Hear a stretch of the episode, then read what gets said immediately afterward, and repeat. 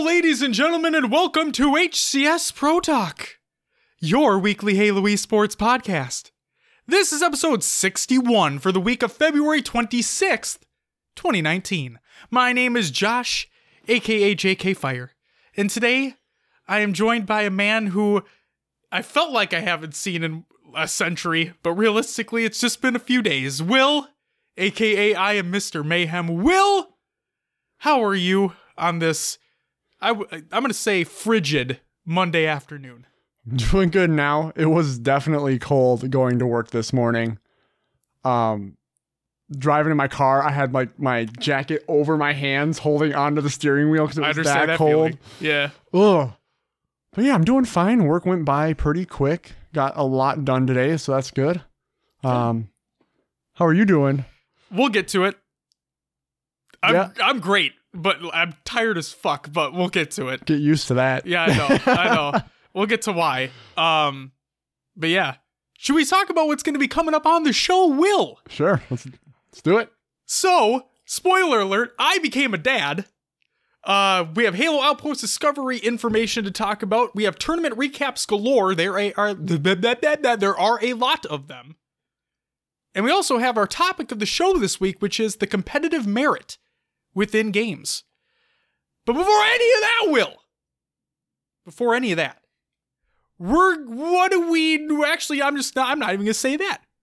welcome to an introduction of a topic that's never going to remain a topic again, but I'm going to say it anyway. Welcome to Sports Talk.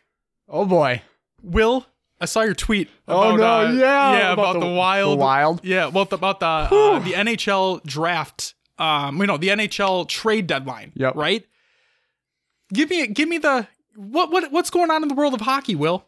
Okay, so today, or the day before this airs on Monday, yes, is the National Hockey League, the NHL trade deadline. It's the last day teams can trade players before they make their push for the playoffs. Earlier this, so I guess prior week, we traded Charlie Coyle for, and when I say we, I mean the Minnesota Wild, because we're from Minnesota. So the Minnesota Wild. It was just you, Will. Just you traded him. I'm part of that organ now. Yep, you're the owner of the Minnesota Wild, officially, yeah, right now. So the Minnesota Wild traded Charlie Coyle for Ryan Donato. Charlie Coyle, more established, a little bit older player. Ryan Donato, younger, hasn't proven himself, so to speak. Before that, we traded Nino Niederreiter. Fun name to say. Sounds familiar. I don't pay attention to hockey for those listening, but that name sounds familiar.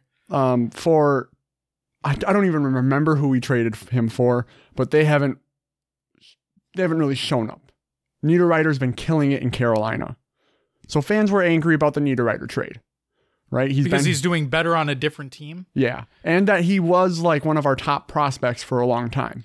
So was he doing well while on our team? No. Yep. Can you blame them then? So go ahead. Right. So then we moved to Charlie Coyle getting traded for Ryan Donato. Yes. We'll say Charlie Coyle was a former first round draft pick for the Wild. So he's top-notch caliber player. Again, not currently performing to his expectations, traded for Ryan Donato. I said in my tweet that Donato has been a spark for the team. He's an offensive-minded player. He's shooting the puck. He won us the game in overtime yesterday. He's kind of proven his worth. Also, if you look at it, Ryan Donato and another one of our younger players, Jordan Greenway, played on the U.S. Olympic hockey team together. There's history and there's chemistry there. You get rid of a player that's not producing for someone who has potential to produce and bring chemistry to the team.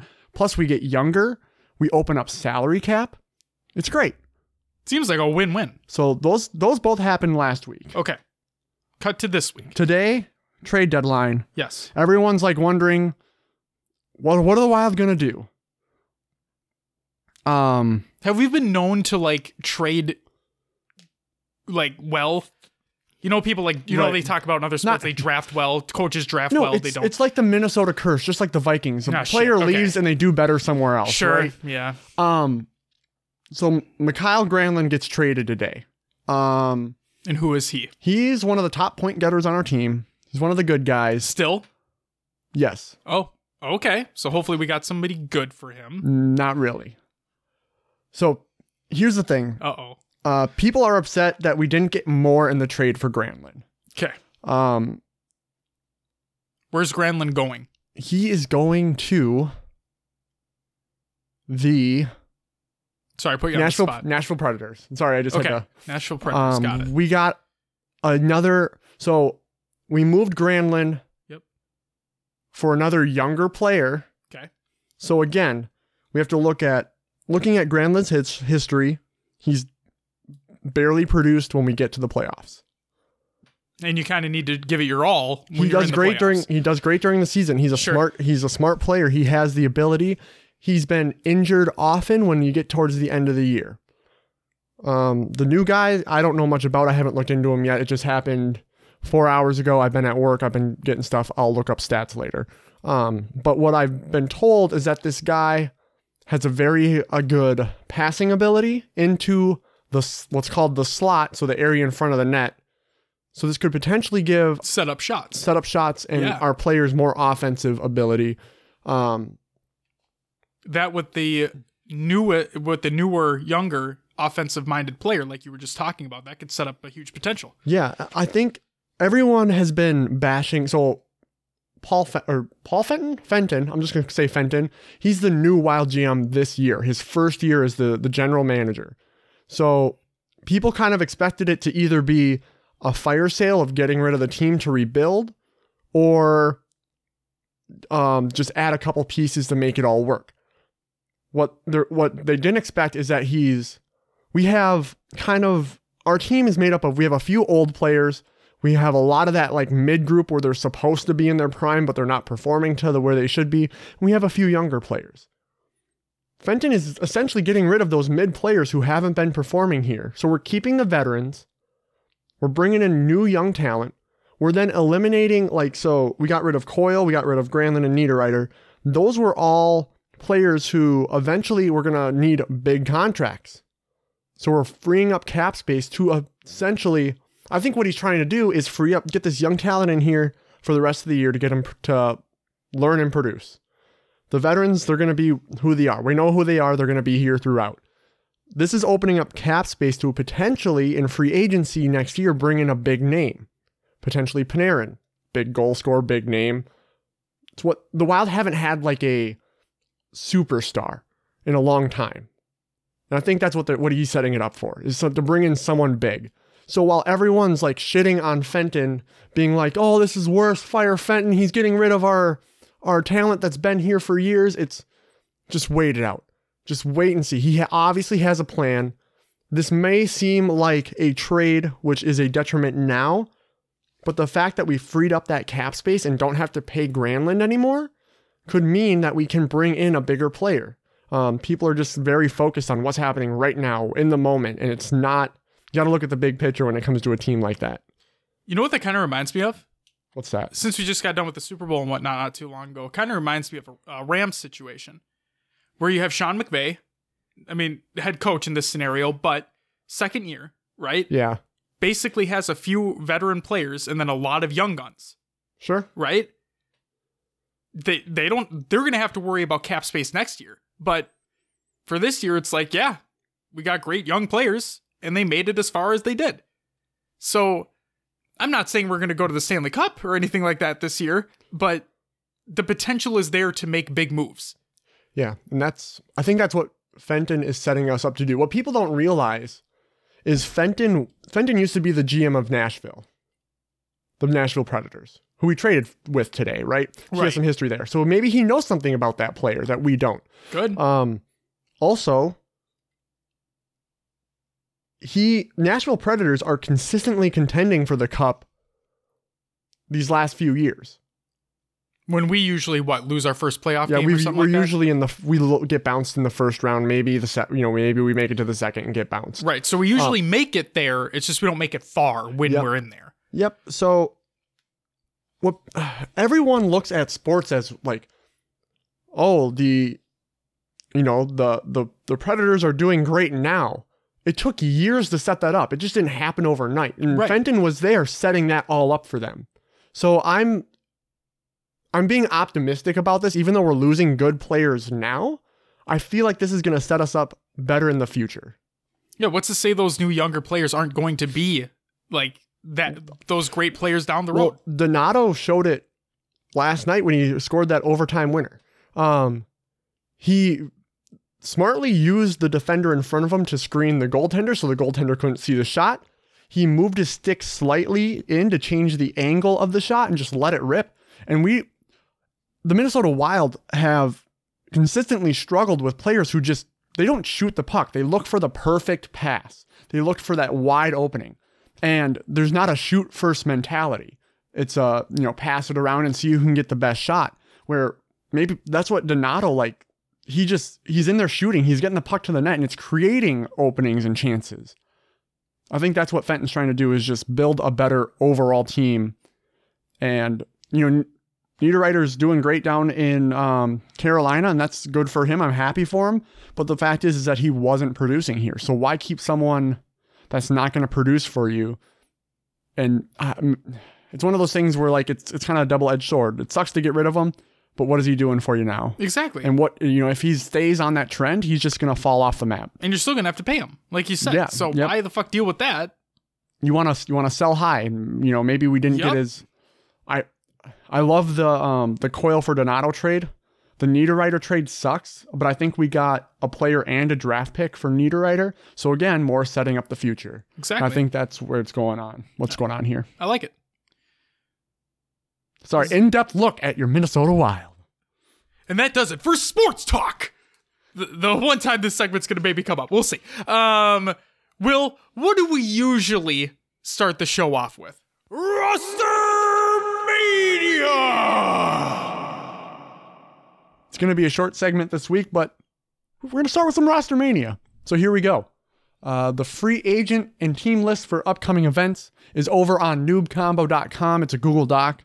I've read through it the last couple of weeks. It really hasn't changed much. A few teams have dropped off, so that means they're either full or they're not going to the event anymore. Please check out the Google Doc if you're interested in Gamers for Giving or DreamHack. And then one bit of Rostermania news, I would kind of say. Again, over at Noob Combo. Mad Rums, you're awesome. So they posted a few weeks ago that Elevate had dropped Neptune and were scrimming with Zerka. Since then, Saiyan has decided to make a temporary step back from competing until Halo Infinite, and he's going to focus on some streaming. So filling in the gaps there is going to be Zerka and GunType making the roster. Penguin, Zerka, GunType, and Trippy. Looks like the team competed in the Beyond Classic Halo 3 4v4 the past weekend and finished with impressive second place. So we'll see what comes of them. A lot of great young talent on that roster, so definitely expecting some big things. Do you think they have what it takes to compete against Tox and Reciprocity? And when it comes down to it, we'll say at DreamHack. You know what? Do I think they have what it takes to compete against the like of Tox or Reciprocity? Is what you're saying? Yeah. Reciprocity, yes. Tox, no. I think Tox are going to just remain on top. I think APJ found his perfect placing, placement on a team. That is, he has found a majority winning roster. So I don't see that team losing anytime soon. But competing against Status Quo, competing against Reciprocity, competing against GMS. Yeah, I think they definitely have a chance. Absolutely. Okay. Yep. I think we're realistically one event in this Halo 3 resurgence, but I can already see another Tox dynasty happening within these tournaments that are going to be taking place.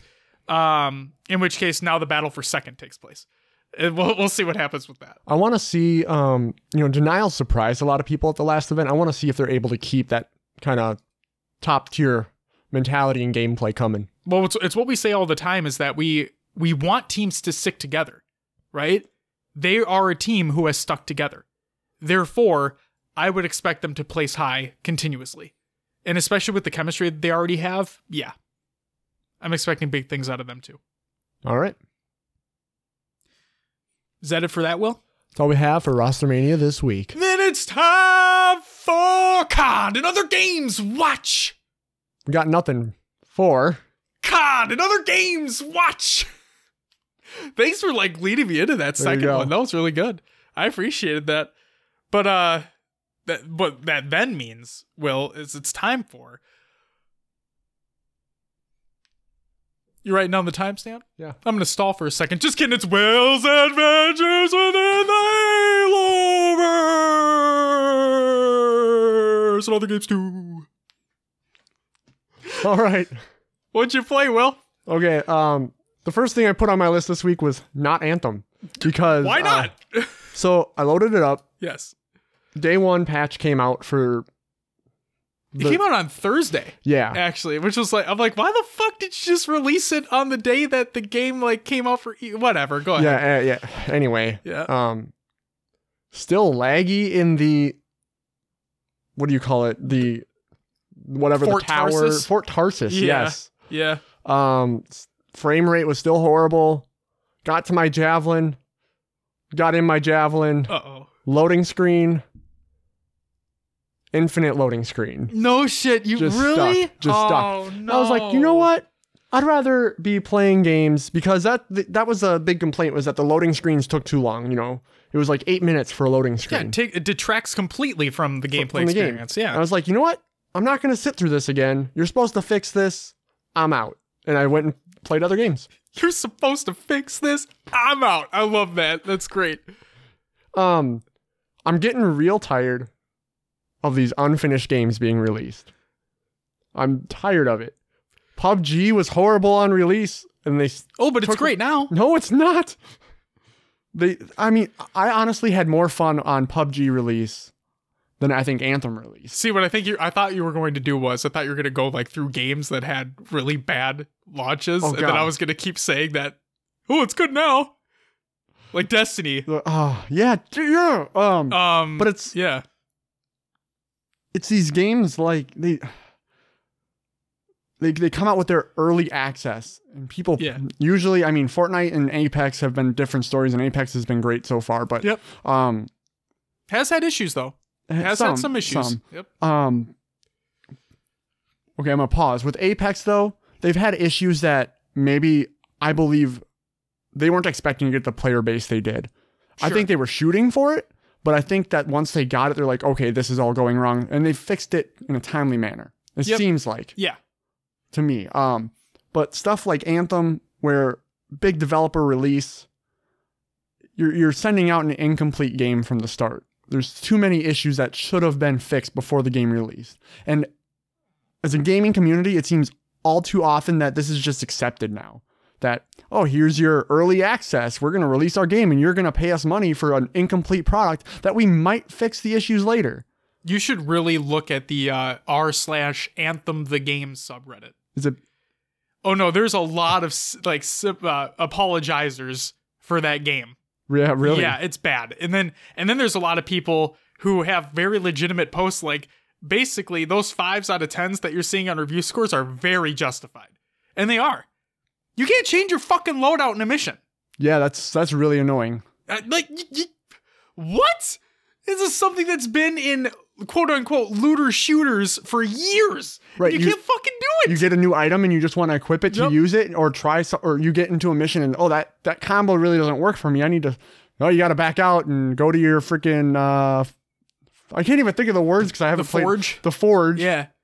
Which, what the fuck are you forging anyway? These are items you already have. You know what else is fucking... Well, you can craft things in there. But you know what's really fucking funny to me? Is that they, people were complaining that... Because I haven't played it either in a while. But the thing that blew my mind is after that day one patch came out, they nerfed loot drops.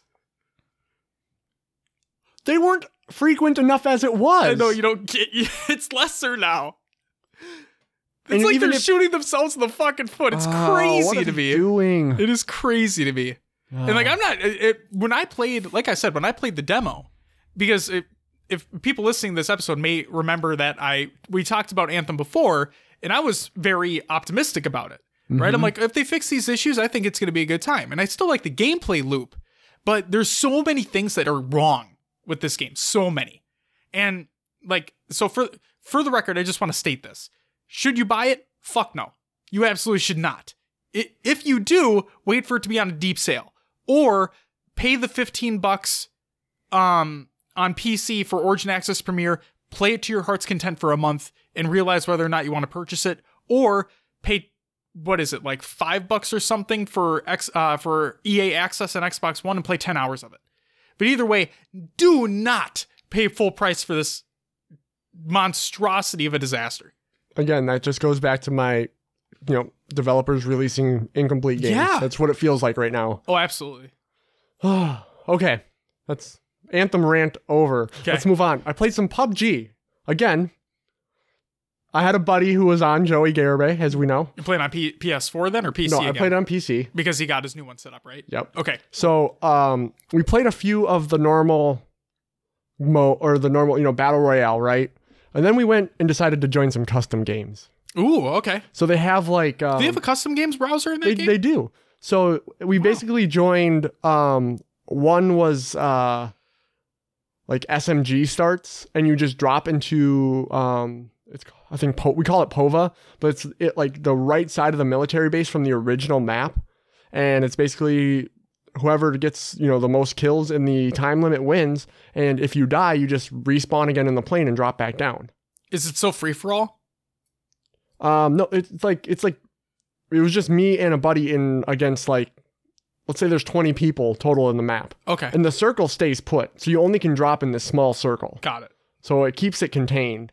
So it's kind of like a TDM type scenario. Yeah. Kind of. Exactly. Yeah. Or multi-team. Yep. We'll say multi-team. Yep. And there's no loot on the ground, so you just your SMG starts and you go for it. Yep. Yeah. And then we joined another sniper one, which was fun, which was like teams of 5 in a little bit bigger area, and we did a couple, basically just switched out the weapons. We did ARs. It was a good time. It was something different than your regular battle royale PUBG. That sounds awesome.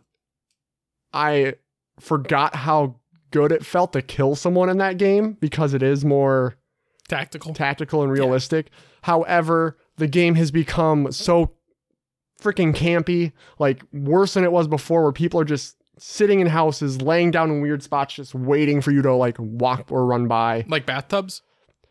It's not that, like... I mean, they're holding angles. I get it. That's kind of a tactical move. Yeah. But you want them to fight. Yeah, I don't want to, like... You basically... And you die... It's like dying to an unknown enemy. We, like in Halo, someone gets the first shot on you. Maybe you can like maneuver and get away and like get the reversal, retaliate. Yeah. Teammate comes in and helps you. If someone gets you from the side in PUBG and they have a good shot, you're just done. There's like nothing you can do about it. Makes sense, yeah. So, no, but I enjoyed that in the custom games browser. I jumped into Halo 5 mainly because I was working on creating very rudimentary graphics for our 1v1 tournament, which is eventually going to happen. Yep. More details on that later on in the show. And then, yesterday I hopped on Sea of Thieves in the morning. Didn't get off until the evening. Yeah. Messaged one of our buddies, Dom, and he was like, because he messaged me to play Saturday night, but sure. What happened was I left my PC on when I went out, and I didn't realize I left my PC on. Yeah. So I'm like, hey man, I saw you messaged me. If you want to play today, let me know. And he's like, yeah. And he hopped on right away. So we ended up playing for like 9 to 10 hours. That's awesome. We made about 100 grand in coin. We formed a 4-ship alliance. So everyone was just rolling around doing, we completed like 2 skull forts in like, you know, what felt like 15 minutes, which is because awesome. We're 4 fucking squads. Yeah. Right. And that's awesome. There was 2 sloops. We were the originators of the alliance, which felt awesome. We rolled up on this other sloop and we're like, hey, we're friendly. Don't shoot. Like, do you guys want to form an alliance? And they're like, yeah, sure. They're pretty cool about it. And, you know, normally you run into people and it's first sight, they shoot. But they were pretty cool dudes. And then we went to the skull fort and a brig rolls up. We're like, oh no, we're gonna have to fight someone. And we're like, hey, you guys want to join our alliance? And then they joined. And we all just started doing the skull fort. While we were doing that first one, then the galleon rolled up, which is the 4-person ship. And one of their members hopped off to help us do the skull fort. And then they were off doing an Athena quest, which is like the biggest thing you could do. Big boy chess. I played, like I said, I played for 10 hours. I'm like, I got to get off. So it was down to just me, Dom, and that other galleon at the end. And I was like, Dom, I got to get off. Like, we've been going for so long. I'm tired. I'm beat. His buddy Nick jumped on that he took my spot. Apparently it took that group like 6 to 7 hours to finish that Athena. So it's a good thing you got off. So Dom stayed on for the whole thing. And he texted me like at 11 something at night being like, they just finished it. I was like, holy crap, dude. Like it took them that long. Yikes. Yeah. So I'm glad I didn't stay. I felt I got weird vibes from this group too, because they rolled up to us doing the skull fort. They just joined our alliance. They had one person jump off, help us with the one skull fort, and then went back to the ship.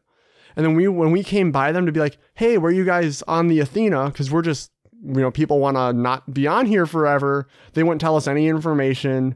They wouldn't let us know what they were doing, where they were going. So I was like, I bet they're going to get the Athena. They're just using us to get all this Skull Fort loot.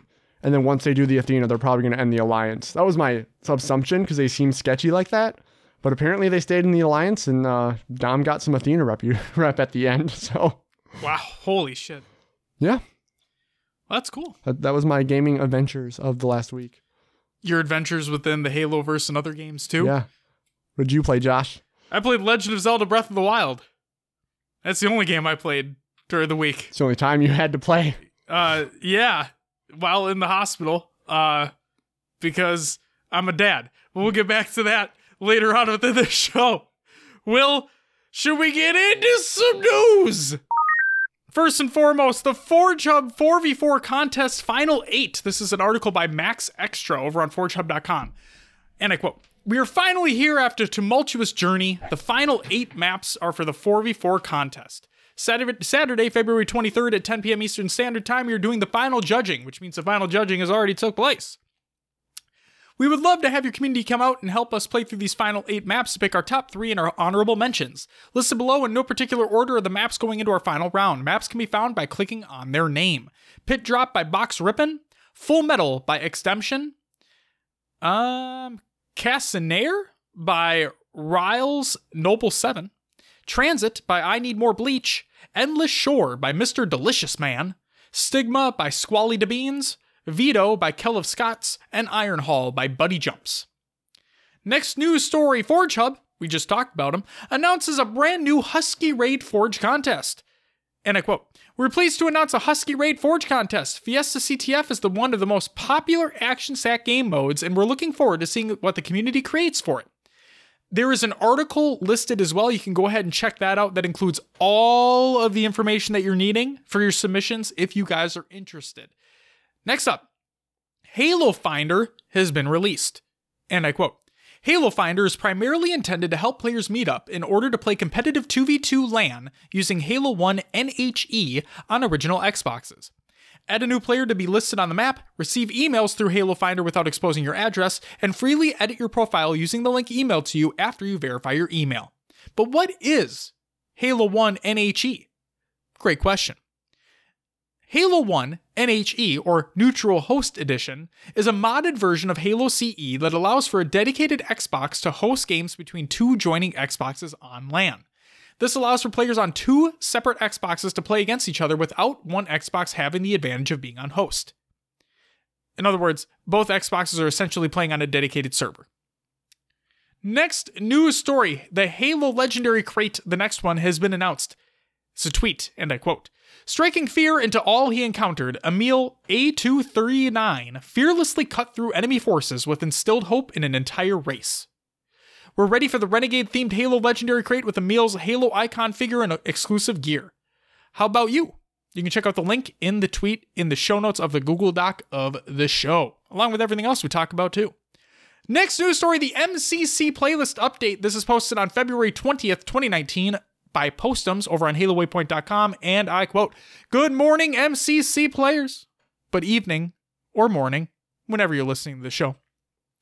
Today, not today, February 20th, not February 20th, we are bringing 45 classic Halo 3 Forge maps to you. Several of these will be available in various social matchmaking modes, while the remaining ones will be accessible on the file share of the 343 favorites, should you want to play them in custom games. This update also brings players an increase to kills to win in the Slayer game type for multi-team based on community feedback, so it mirrors Legacy. Here are the changes. For social games, 2v2v2v2 Slayer, increased score to win.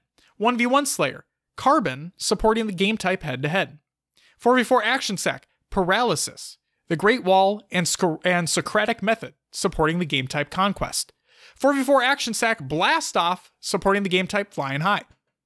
8v8 Slayer and Flag and Bomb, Multicog, supporting the game types BTB Slayer and BTB Capture the Flag. 12-player FFA, Action Sack, Lava Pit, supporting the game type Sacrifice, Pond Jumping, supporting the game type Frogger, and Beehive, supporting the game type Bees. Next up, the Showtime Halo series has a new director. This is a tweet from Showtime, and I quote, "This highly anticipated series Halo will begin production later this year and is set to be directed and executive produced by Otto Bathurst." But for people who don't know what Otto does or what Otto has done, he actually directed the newest Robin Hood film. So that live action one. Yep. Have you seen it? I have not. Have you? Okay. No, I have not. Okay. And then he also directed one episode of Black Mirror. And apparently that episode is pretty damn good. And if you have not watched Black Mirror, fucked up, but great show. So who the hell knows what the type of show this is going to be? But in the words of HCS Pro Talk, we'll have to wait and see. There it is. The next news story, Halo 3 throwback playlist makes a return in Halo 5. This is a tweet from Halo, and I quote, "Perfectly in time for hashtag Throwback Thursday, the Halo 3 Classic Throwback playlist has returned in Halo 5 for a limited time. Grab your trusty battle rifle and hop in now." Okay, now we have some Halo Outpost Discovery news. The name of this article is Discovery Dispatch from February 21st, 2019 by Grimbrother1 over on HaloWaypoint.com, and I quote, "Greetings. Welcome to the first in a series of updates discussing the development of the recently announced Halo Outpost Discovery, a traveling fan attraction that will let the whole family dive into the Halo universe in ways you haven't experienced before. Did you miss out on Halo Fest back in 2011 and regret it forever? Or maybe you did attend and have dedicated your life to the pursuit of time travel for the sole purpose of going back to re-experience it. Either way, Outpost Discovery is your way to make it right.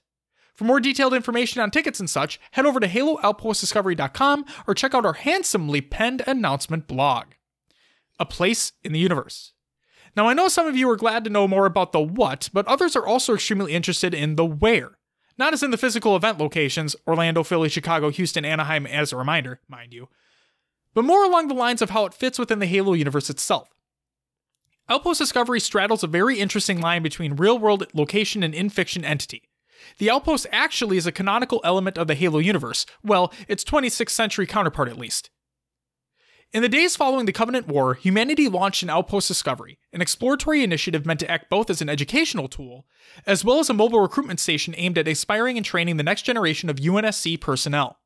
The primary goal of the Outpost is to protect humanity by arming them with knowledge of their own history, from their enemies and heroes, to their triumphs and tribulations. Outpost Discovery travels across Earth, stopping in major population centers and inviting average citizens to explore the legacy of humanity's survival and experience the thrill of being part of the UNSC's first line of defense against whatever threats still lurk in the galaxy. If you're getting some Museum of Humanity vibes from any of this, that's not by accident. Outpost Discovery is being created in partnership with our friends at Hershen Live by a dedicated creative team here at the studio, made up of individuals eager to pour their passion for the Halo story and setting into creating a tangible bridge by which to step into that century that all folks of all ages and experience can enjoy. We want to not just tantalize longtime fans, but also allow them to share in the joy with their families to create new fans as well. Spartans on the ground. The goal is for visitors to get a glimpse into this sci-fi setting by interacting with a number of different elements that let the fiction manifest in immersive and memorable ways.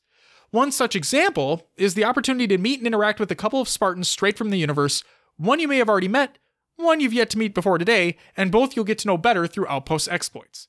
As we get closer to the first open date, we'll actually start to shed a light on more of these details, both from a real-world experience perspective as well as an in-fiction one, letting you be a part of helping expand the Halo universe in some unique ways. Today, let's start by introducing you to a couple of our heroes. Spartan Owen. His codename is Owen B096. Primary military specialty, direct action. Secondary military specialty, reconnaissance and asset acquisition. He was born in Aramis, grade E5. Spartan Owen volunteered for the Spartan 3 program shortly after his homeworld was destroyed by the Covenant. An exceptional candidate, his tenacity and single-minded focus allowed him to grind his way through the punishing training and augmentation cycle to reach the top honors program. Detached from the rest of his beta company comrades for special assignment, he soon applied his lethal talents in the ultimately futile defense of Meridian and Scorched Earth, holding actions in the Sol system that will never be publicized or known to the wider UNSC. And then there's Spartan Hazel. Codename Hazel A302, with a primary specialty of direct action and a secondary specialty of intelligence collection. Birthplace is Alluvian, grade E5. An exceptional athlete and student even before recruitment, Hazel's innate physical capabilities were greatly enhanced by Spartan augmentations, and her scholarly abilities went bent towards learning the many arts of war. Her talents led to her assignment as an Oni headhunter, conducting direct action operations against Covenant leaders on occupied planets and destroying critical UNSC information that had fallen into enemy hands. If you want to get a head start on learning even more about the background of these Spartans, you can check out some of Owen's exploits within the pages of Halo Battleborn, a novel by Cassandra Rose Clark, detailing one of the aforementioned missions on Meridian. As for Hazel, you'll have to discover a few of those details yourself this summer at Outpost Discovery. More to come. As mentioned at the top of our chat, be on the lookout for more of these Discovery Dispatch featurettes, as each time we'll look to give you a closer look at new elements of the event, from fictional foundations to behind-the-scenes perspectives on bringing some of those elements to life in the real world. Hope you enjoyed this first foray, and hope to see you out at the Outpost itself later this summer. Head to HaloOutpostDiscovery.com and at Halo Outpost on Twitter for the latest official news, ticket information, and more on Halo Outpost Discovery Summer Experience. For all things Halo, stay tuned to Halo Waypoint and at Halo on Twitter. Lot to unpack there, Will, but it's looking interesting. Next news story. Recapping Renegade by, I'm going to let you say the name again. Unishek. There it is. Again, this is an article on HaloWaypoint.com. This is the community update, by the way. Like, they just renamed it, but like, this is the weekly community update. Okay. Halo 5 Guardians! The Halo 5 Sustain team is currently working on building out a plan to show you what's slated for March. Once it's finalized, I'll be sure to share it in my next community update. But until then, here's what you should expect in the immediate future. February 21st, in other words, it's already passed, Halo 3 Classic Throwback has rotated in. On February 28th, Warzone Turbo returns for the weekend, and on March 5th, the Spring 2019 Arena season begins. But that's not all. We've also been having some conversations about what changes the Spring 2019 season will bring. While there shouldn't be anything too drastic, we're hoping some changes to doubles and a new Forge map additions to free-for-all will help improve the overall ranked experience. Last, but certainly not least, the Big Team Battle refresh is coming along quite nicely. Again, I hope to be able to share even more about this in the next community update. HCS Grassroots Creators. After a ridiculously thorough screening of all HCS Grassroots content creator applications, the next wave of members has officially been announced. Please join me in welcoming the program's newest members. You have Proximity, Stress, Eli X, and the HCS Weekly Show with Shyway. On top of sending them a quick congratulations, you should really check out their channels above. Their consistent quality content is the reason they were chosen, and it's absolutely worth your while. That's it for the regular news, Will. And also, I'll just give an update. We did not get into the grassroots program, but fret not. We're going to try again, and we'll keep trying until we get in. It's going to be great. Next up, competitive news, Will. First and foremost, we have the Europa Halo Nightfall Draft Cup information, and there's a lot to get through. So, the captains, just for people to understand, this tournament takes place on Sunday this coming weekend. So, stay tuned for that. It's going to be a great one. Why? Great question. Let's get to it. So, we have captains. The captains include Batchford, Looney, Hollers, Flames, Flux, Warlord, Outcast, and Havoc. Here are your teams. Well, actually, I have a better idea. Let me read this tweet. The Nightfall draft is over. Who's got themselves a decent team? Subs keep alert in case you need to get called upon. You can still sign up to join the sub pool. Just DM Europa Halo on Twitter. Will, since we really didn't have a real Roster Mania segment, would you please read through these teams for me? Sure, Josh. First team. Simple Dragons. This includes Flames, Flame Strike, roads, and brutality. Next, we have Team Jake has man boobs. Poor Jake. This includes Havoc, ADZAM, Kamikaze, and Nidrum. Next, we have Why Can't I Sprint? Because it's not Halo 5. This includes Outcast, Dini, The Four-Shot Plot, and Jesus. Next, we have Jetpackers. This is Batchford, Blitz, Rudimentra, but it's Rudimentra spelled. Then we have Viable Manatee. Next team, Why Can't I Build? Because it's not Fortnite. Thank you for doing that. Warlord, Snipe Powie? We've had this issue before. Yeah. I don't know. It's you. It's all you. Whatever you want it to be. You can even change the name if you want. I'm just kidding. Don't do that.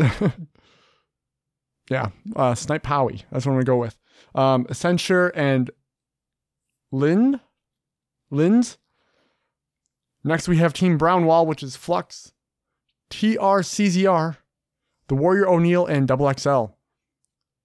Next, we have Team Eggs, which is Hollers, Harpoon JH, Slumpy, and Nathmore.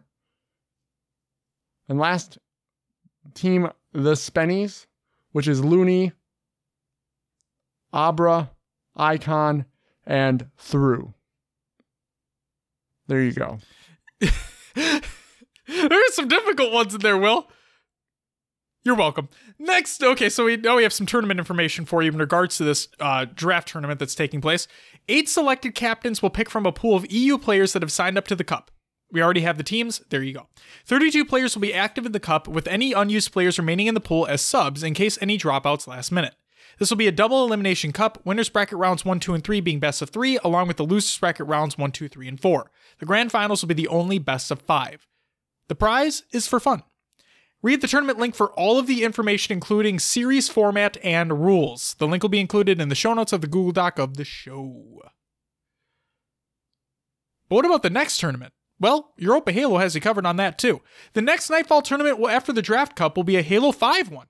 What sort of Halo 5 tourney would you want to see? SWAT, BTB, Free For All, HCS 4v4, Classic Movement. Let Europa Halo know at the tweet in the Google Doc of the show notes of the show.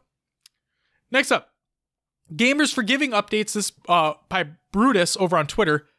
So Gamers for Giving happening March 23rd to the 24th in Ann Arbor, Michigan. It's an MCC Halo 3 4v4. Prize pool is $20,000. There's 64 team passes. The stream will be over at twitch.tv/gamersoutreach. And here's how the prize pool looks. First place is $9,000. Second is $5,000. Third is $3,000. Fourth is $1,500. Fifth and sixth are both $750 apiece. And as of recording this show, there are 33 team passes left. So, if you have a team that is interested in competing at Gamers for Giving, there are still 33 team passes left. Make sure to sign up if you're interested. Next news story, the UGC Halo CE Double Down Weekly Tournament Updates. This is a tweet over from UGC Events, and I quote, "The stakes just got raised. Halo CE, Monday nights at 7 p.m. Central Time. Therefore, there's going to be one happening by the time we're recording this episode. $100 each week, winner takes all." So before there was not a prize pool attached to it, now there is. Every week it's $100 for the grand prize. Next up, the South by Southwest Halo Invitational updates. And I quote, this is a tweet from HCS. "Not invited to play in the Halo 3 4v4 at South by Southwest? Don't sweat it. We'll be hosting a $5,000 free-for-all that will be open to anyone attending." Awesome. I wish we were going to that, man. I really do. But as we'll talk about later, there's a reason why I can't. So next up, we have the SWAT Nation. They announced a March tournament. This is over on noobcombo.com. Love you, Maddie. Here's what's going on. It is taking place Sunday. Never mind, it's taking place Saturday because I'm an idiot and I can't read. It's taking place Saturday, March 16th at 2 p.m. Eastern Standard Time. It'll be a Halo 5 SWAT 4v4. Pick one teammate and get randomly paired with another duo. Oh, okay. Prize pool, first place to take home 500 smackaroonies, second place to take home 300 smackaroonies, Third place will take home 200 smackaroonies. Registration deadline is Thursday, March 14th at 8 p.m. Eastern Standard Time. Check out the link in the Google Doc of the show notes of the show. Next up, we have the BTBnet announces a $400 BTB in 2019 Halo 3 tournament. Well, so many tournaments. Halo 3 8v8 BTB tournament. First place team takes home $400. There's a sign-up deadline. It's February 28th, coming up very soon. Start date and time, March 2nd, 12 p.m. Eastern Standard Time. Teams are allowed 30 minutes between matches. Read the tournament link for all the information, including series, format, and rules. There is a lot of stuff to unpack there. Check it out. Next up, Halo Australia.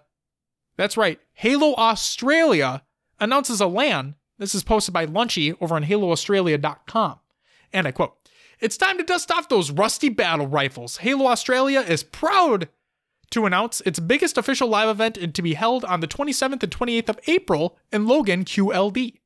The aim of the LAN is to offer competitive tournaments in both Halo 3 and Halo 2, using pro points that players have accumulated over the previous weeks to seed the competition.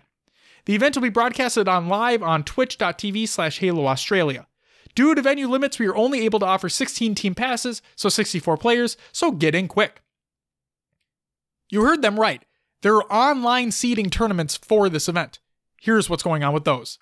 Tournaments will be held every fortnight at or on our website. These tournaments will offer points that will seed the Halo 3 4v4 event in April.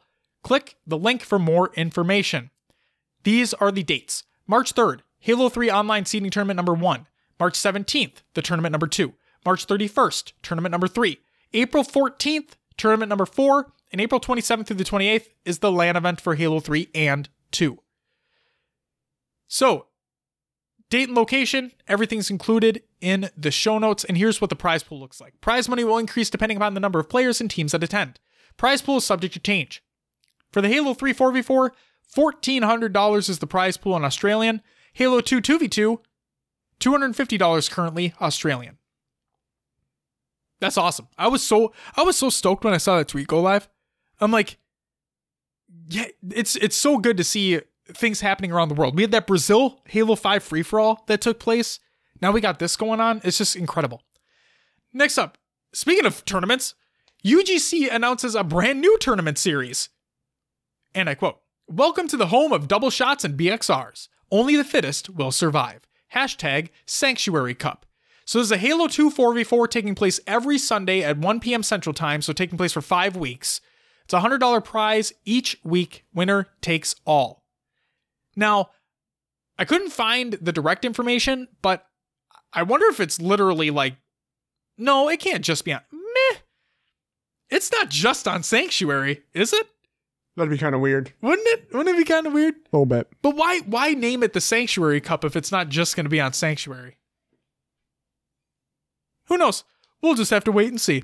Next up, Heinz is officially on the 343 Halo Infinite Pro Team. This is a tweet by Richie Hines himself, and I quote, "I am happy to announce that I have joined the Pro Team at 343 Industries for Halo Infinite.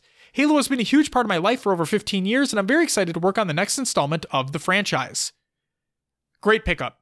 Him working alongside Clutch, absolutely fantastic. Can't wait to see who the rest of that Pro Team is.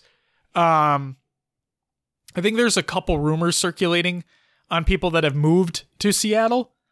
So again, to not overdo this tagline, we'll just have to wait and see. Next up. I think it's been overdone. You know what? Not to be outdone again, but Tox Gaming have actually teased something that's coming soon. There's a little video. Check it out. I don't know if it's just a hype video, but they got something happening. But we'll just have to wait and see. Next up, I might even use it again. The HCS Pro Talk, that's us. Halo 5 1v1 tournament has been postponed. Will, I'm sorry. Something came up, you know, as things kind of do every now and again. But this one was a big one. This was a big one. And again, we'll talk about it later on in the show because we have other stuff to talk about first. But more information to come at a later date. Will and I just need to talk about when we want to actually schedule it now, considering what took place. But The registration link is still open. Will, you said you changed the date for registration to close. What's that date? I pushed it all the way out to April 6th, I think. Cool. So we have this whole month to get a like a final date set, but it's I picked that date so it just wouldn't expire and the bracket would close on us. Perfect. So that perfectly works out. So if you are interested in playing in our Halo 5 1v1 tournament, again, the date is to be decided at this point, but the registration link is open. We'll include it in the show notes. Go check it out, sign up, and depending upon what happens, we might increase the number of players, just depending if we get this planned out more. We may keep it at what we have it at, but just stay tuned for more information. Yeah, and I completely understand if people aren't going to join without a date being set. Yeah, it's difficult. It's difficult to say, yeah, I can play in a tournament whenever you guys choose. You know, like right. People got life events going on, so right. we'll get a date nailed down and we'll lock it in. Yep, you'll hear. What do we want to put a deadline on this by next week? We'll get it all set. Sure. Okay. Next Monday, you'll know for sure. Bada bing, bada boom. And with that, Will, that does it for the news, which means it's time for some tournament recaps by Will, a.k.a. I am Mr. Mayhem. Thanks for that little tune there. Little jingle jangle. Sounded like you had fun with that one. It's all for you, man. All right, let's get into it. Tournament recaps. UGC Double Down Week 1 results. First place was Swell Fellas. This included Notorious and Naps. I like the names. Second place was Team Kansas Champs. This was H1 Doughboy and Bibleman. Third and fourth was Basement Jam, which included Hismend the Saw and Radic V. And looks like Bangarang, which included Halo Classic and Aftermath 321. That's a Skrillex song. Didn't know. Bangarang. Fifth through eighth was Who's Askin'.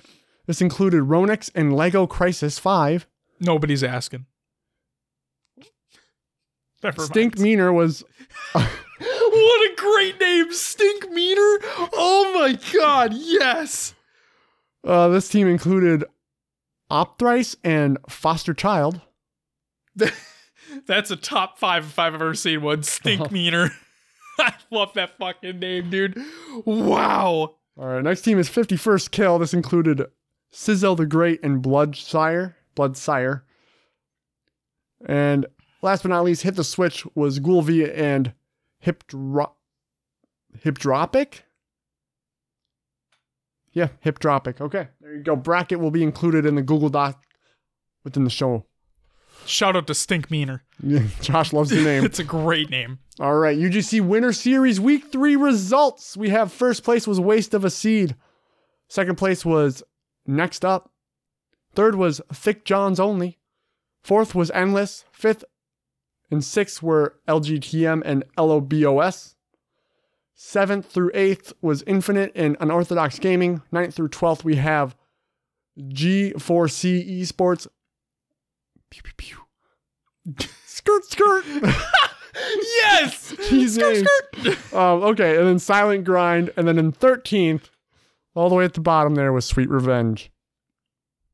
I got two sound effects out of Will. This is what a great day.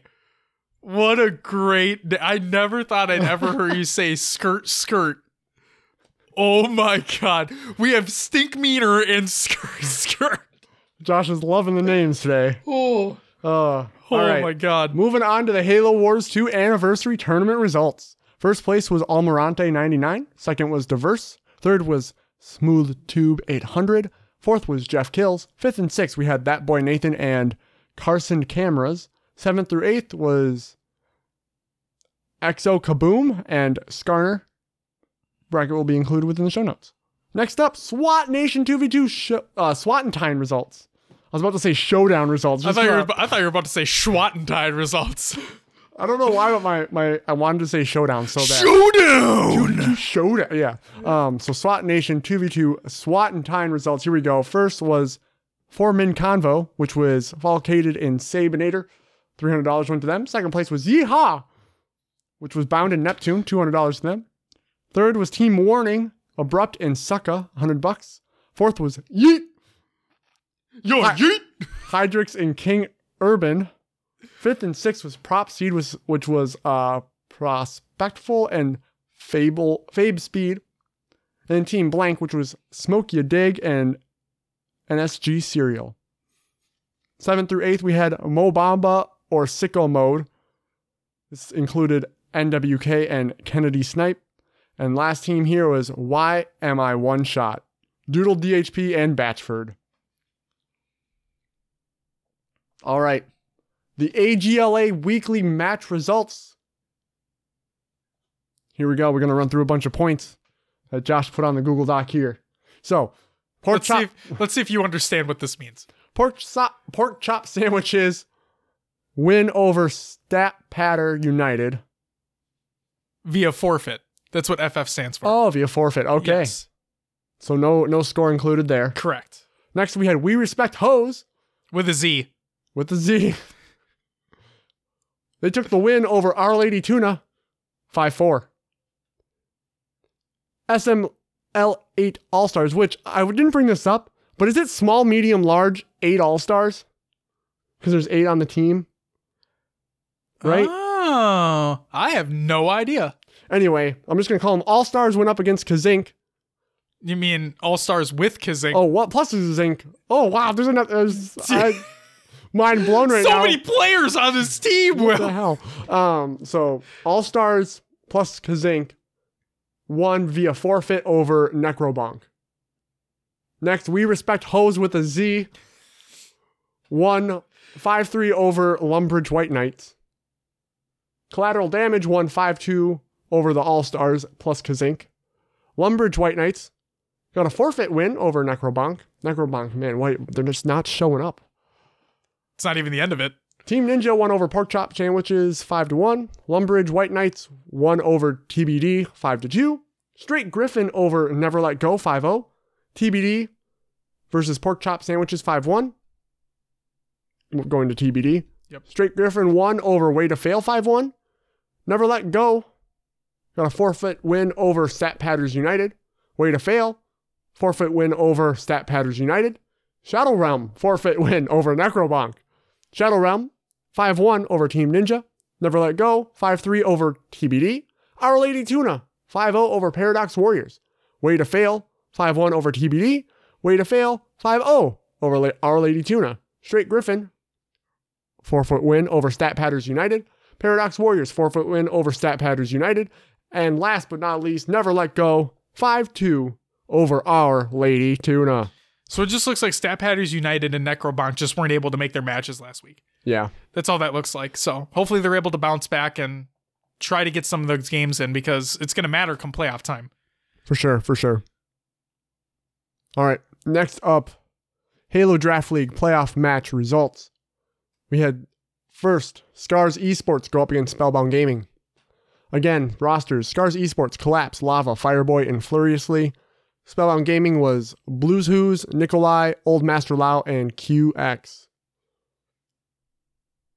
Game 1 was not able to get the information, so we don't know what happened, but Scars took the first game.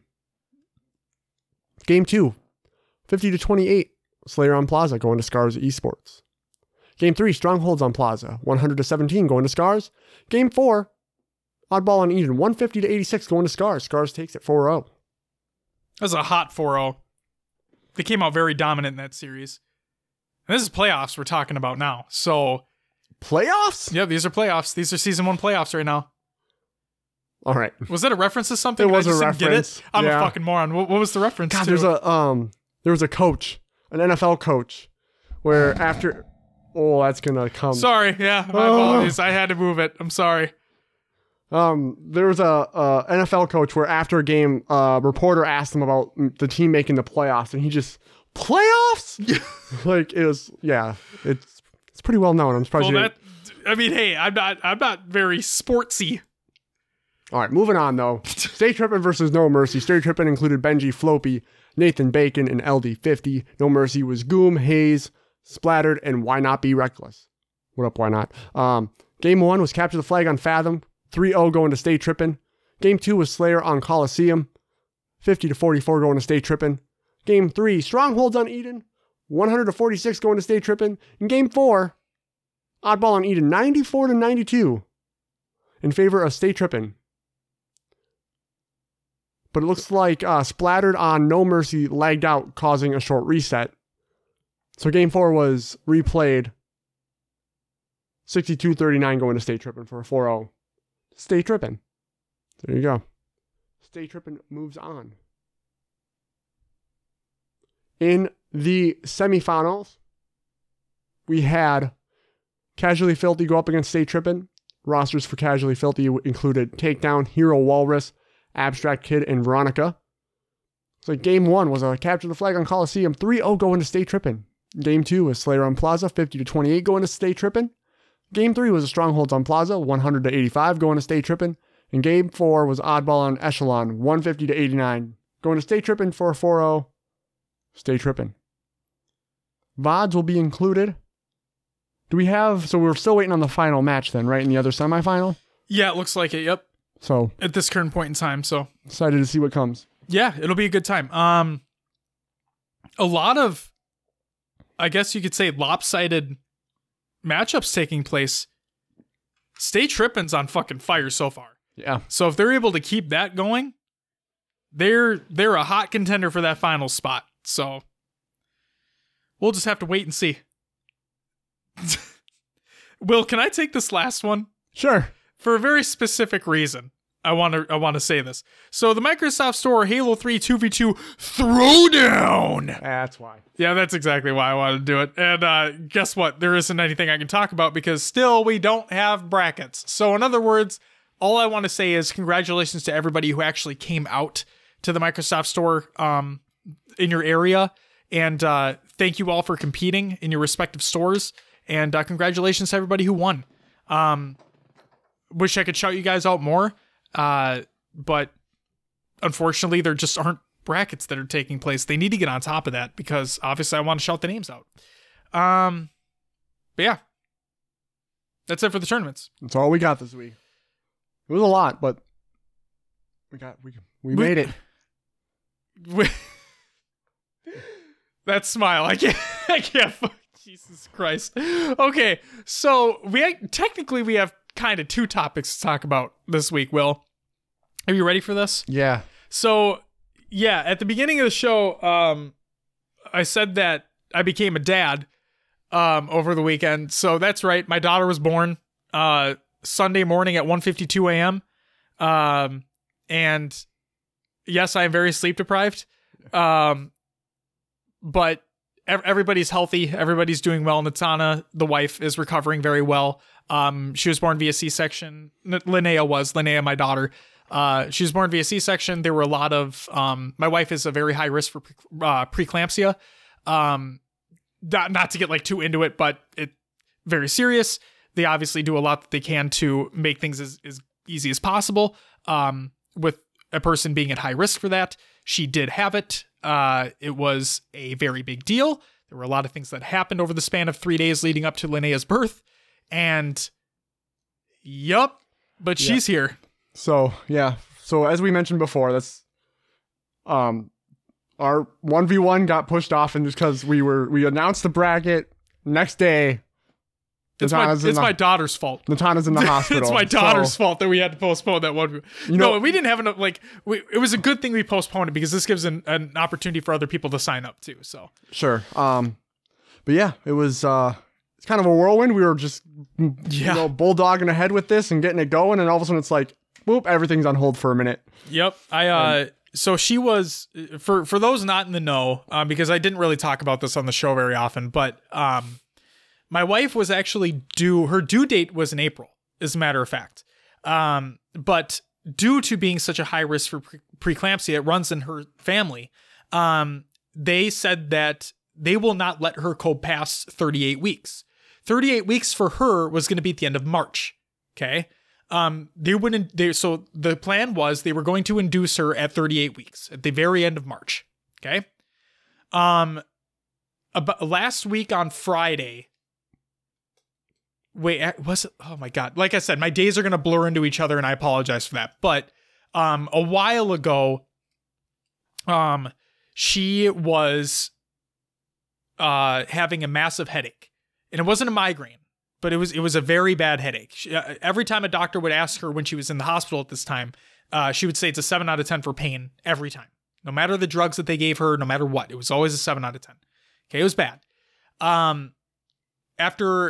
So she gets a call from her OB, and she says that her liver enzymes are elevated quite a lot, actually, and she needs to go in to be seen.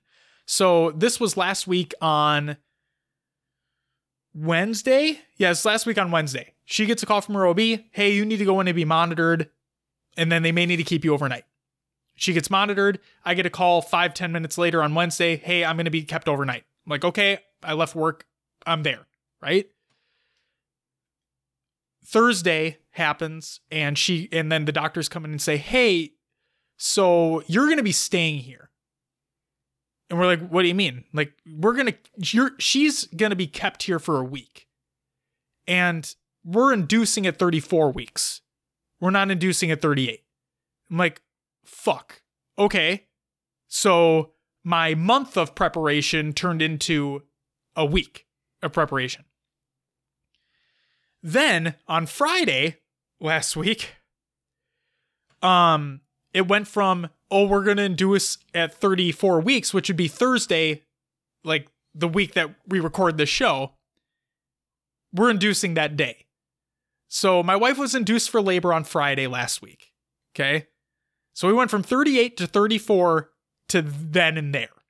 33. Yes. So then the next 72 hours, the 72 hours between like Thursday, Friday, Saturday were hell. Absolute hell. I've never seen, I did this whole post on Facebook, but like I've seen my wife go through some shit, like pain wise and whatnot, but nothing to this extreme. I've never seen her like this before. And realistically, what was happening was preeclampsia was trying to shut down her body. That's what preeclampsia does. And what I mean by that is, and yes, they have a lot of things in place to prevent this from happening now, thank God, but she has a risk to die. So they were giving her magnesium. She was on a magnesium drip for 3 days straight. Well, actually, I think 4 days straight. And that was to prevent her body from having seizures. And the liver enzymes, those were getting elevated so much that her liver could shut down. There were a lot of things happening, right? So to get to the point, my daughter was born on Sunday. She is beautiful. She is everything I ever wanted. She has all fingers and toes. She is incredibly, incredibly healthy for being premature. And she's been blowing away all expectations for everybody in the specialty care unit. And like, she was immediately breathing on her own. She never needed any help with oxygen or anything like that. Never. She was crying immediately when she came out. And Natana's been recovering very well as well. She'll be able to come home within the next day or two. In which case I'll obviously be there for her. And then Linnea will be able to come home anywhere between a couple weeks to a month. And then once she does, I'll obviously be at home spending time with both of them. The house is ready to go. I spent yesterday, the majority of my day yesterday, getting the house prepped. So everything's good to go.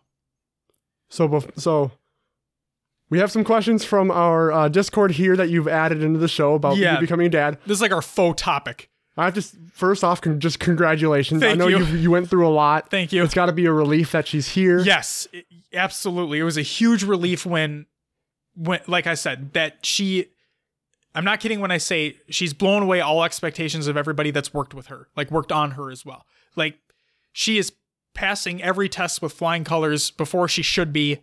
And yeah, because often when, a premature baby, that often doesn't happen. Exactly. So it's amazing that.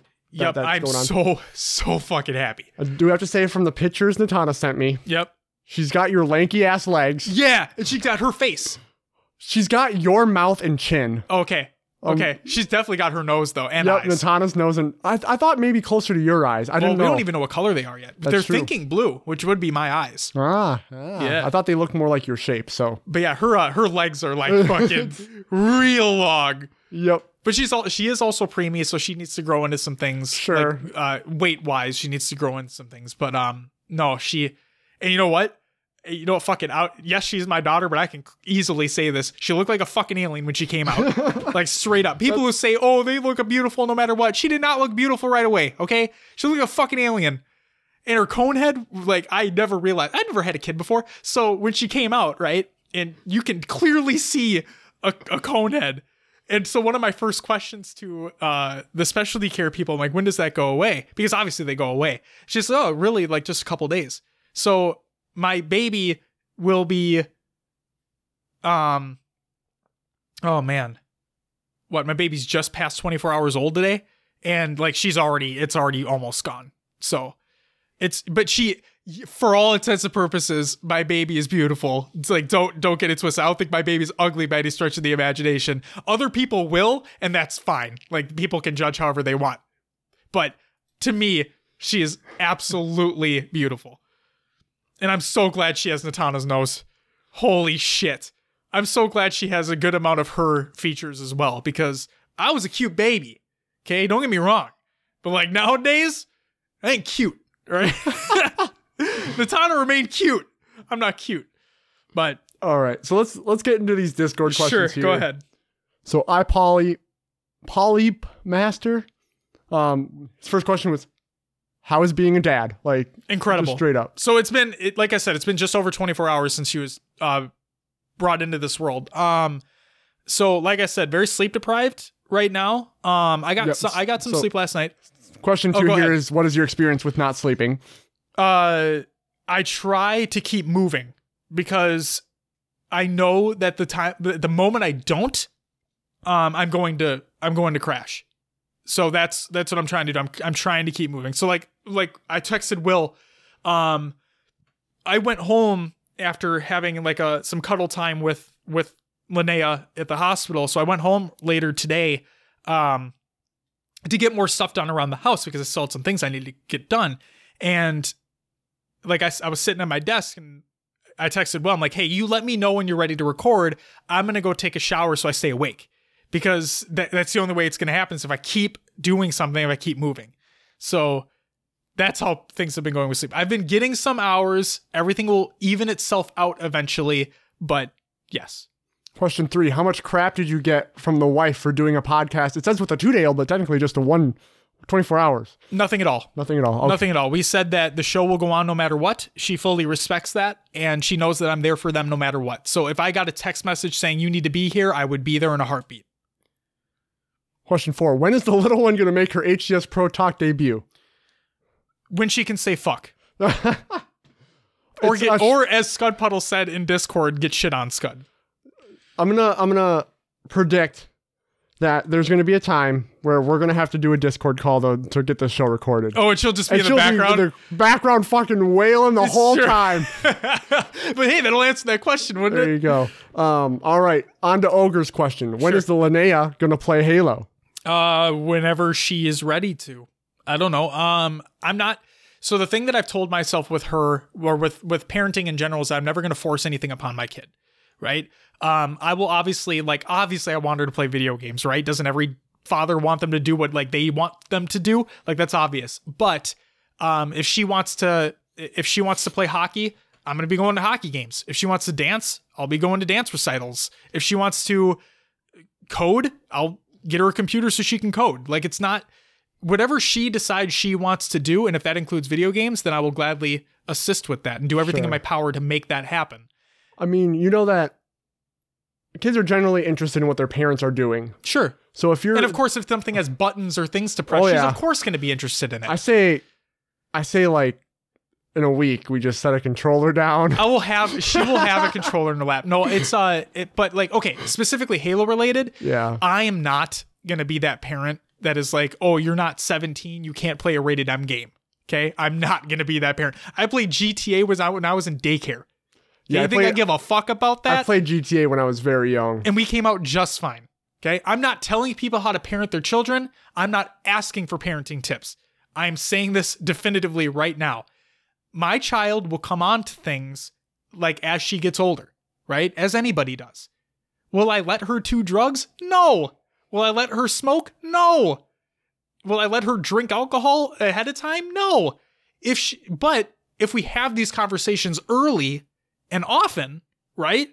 Then as long as she knows like the consequences of doing those types of things, right? I mean, yeah, for me, like I didn't, I didn't smoke. I didn't. No, me either. My parents did. I didn't drink before I was, I mean, when I was 20, like a few months before my birthday. Everyone does that, though. But it's all about, like, for me, it was at a young age, I was like the expectations were set and the morals were set in. Yeah. That's kind of what did it for me. Yep. And yeah, both my parents smoked and I hated that smell. Oh my God. Yeah.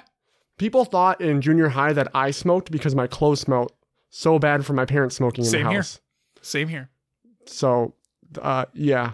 But see, but then the other part of my brain goes, but since I'm not doing those things, I don't want her to like be the rebel that's like, oh, my parents don't want me to do it and they don't do it, so I'm going to do it. You know what I mean? As long as I just want her to know that I'm there for her no matter what, obviously. And if let's say she goes to a party, right?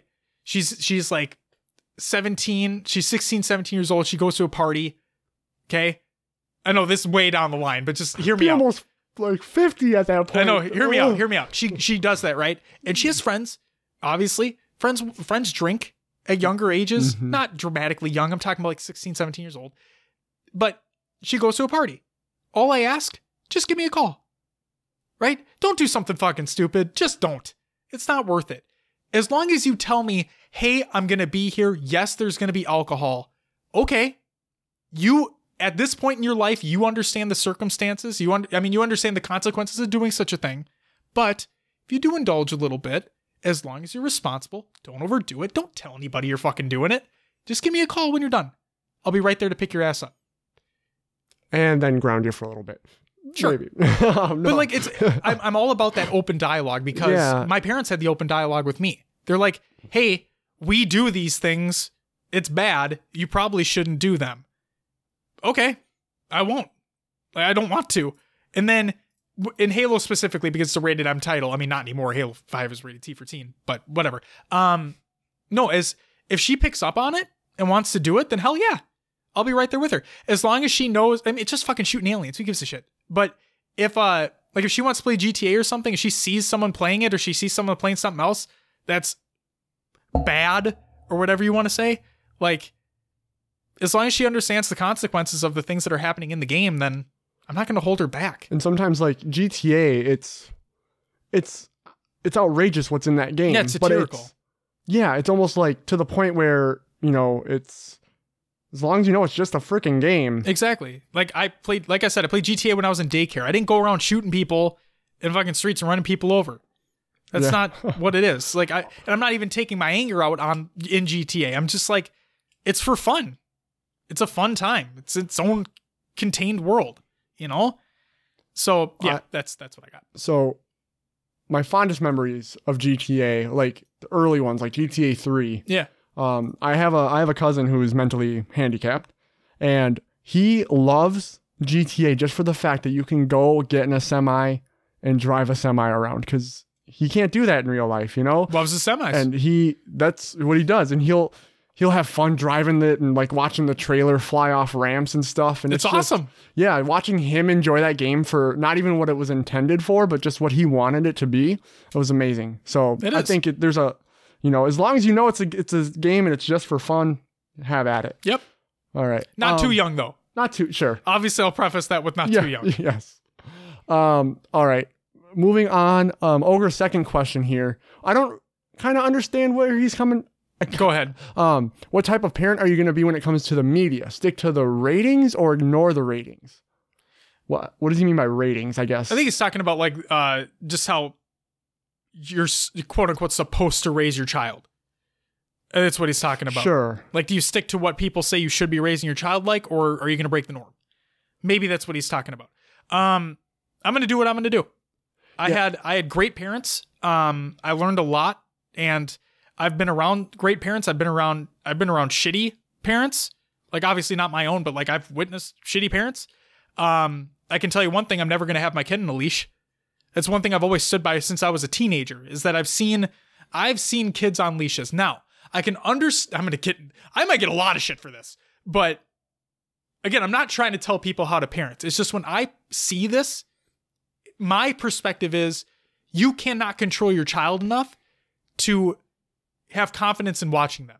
Now, at the same time, very crowded spaces, the Minnesota State Fair, so on and so forth, I guess I could understand it. I guess I could see why you would have one, right? You have the fucker, you have it right there, right?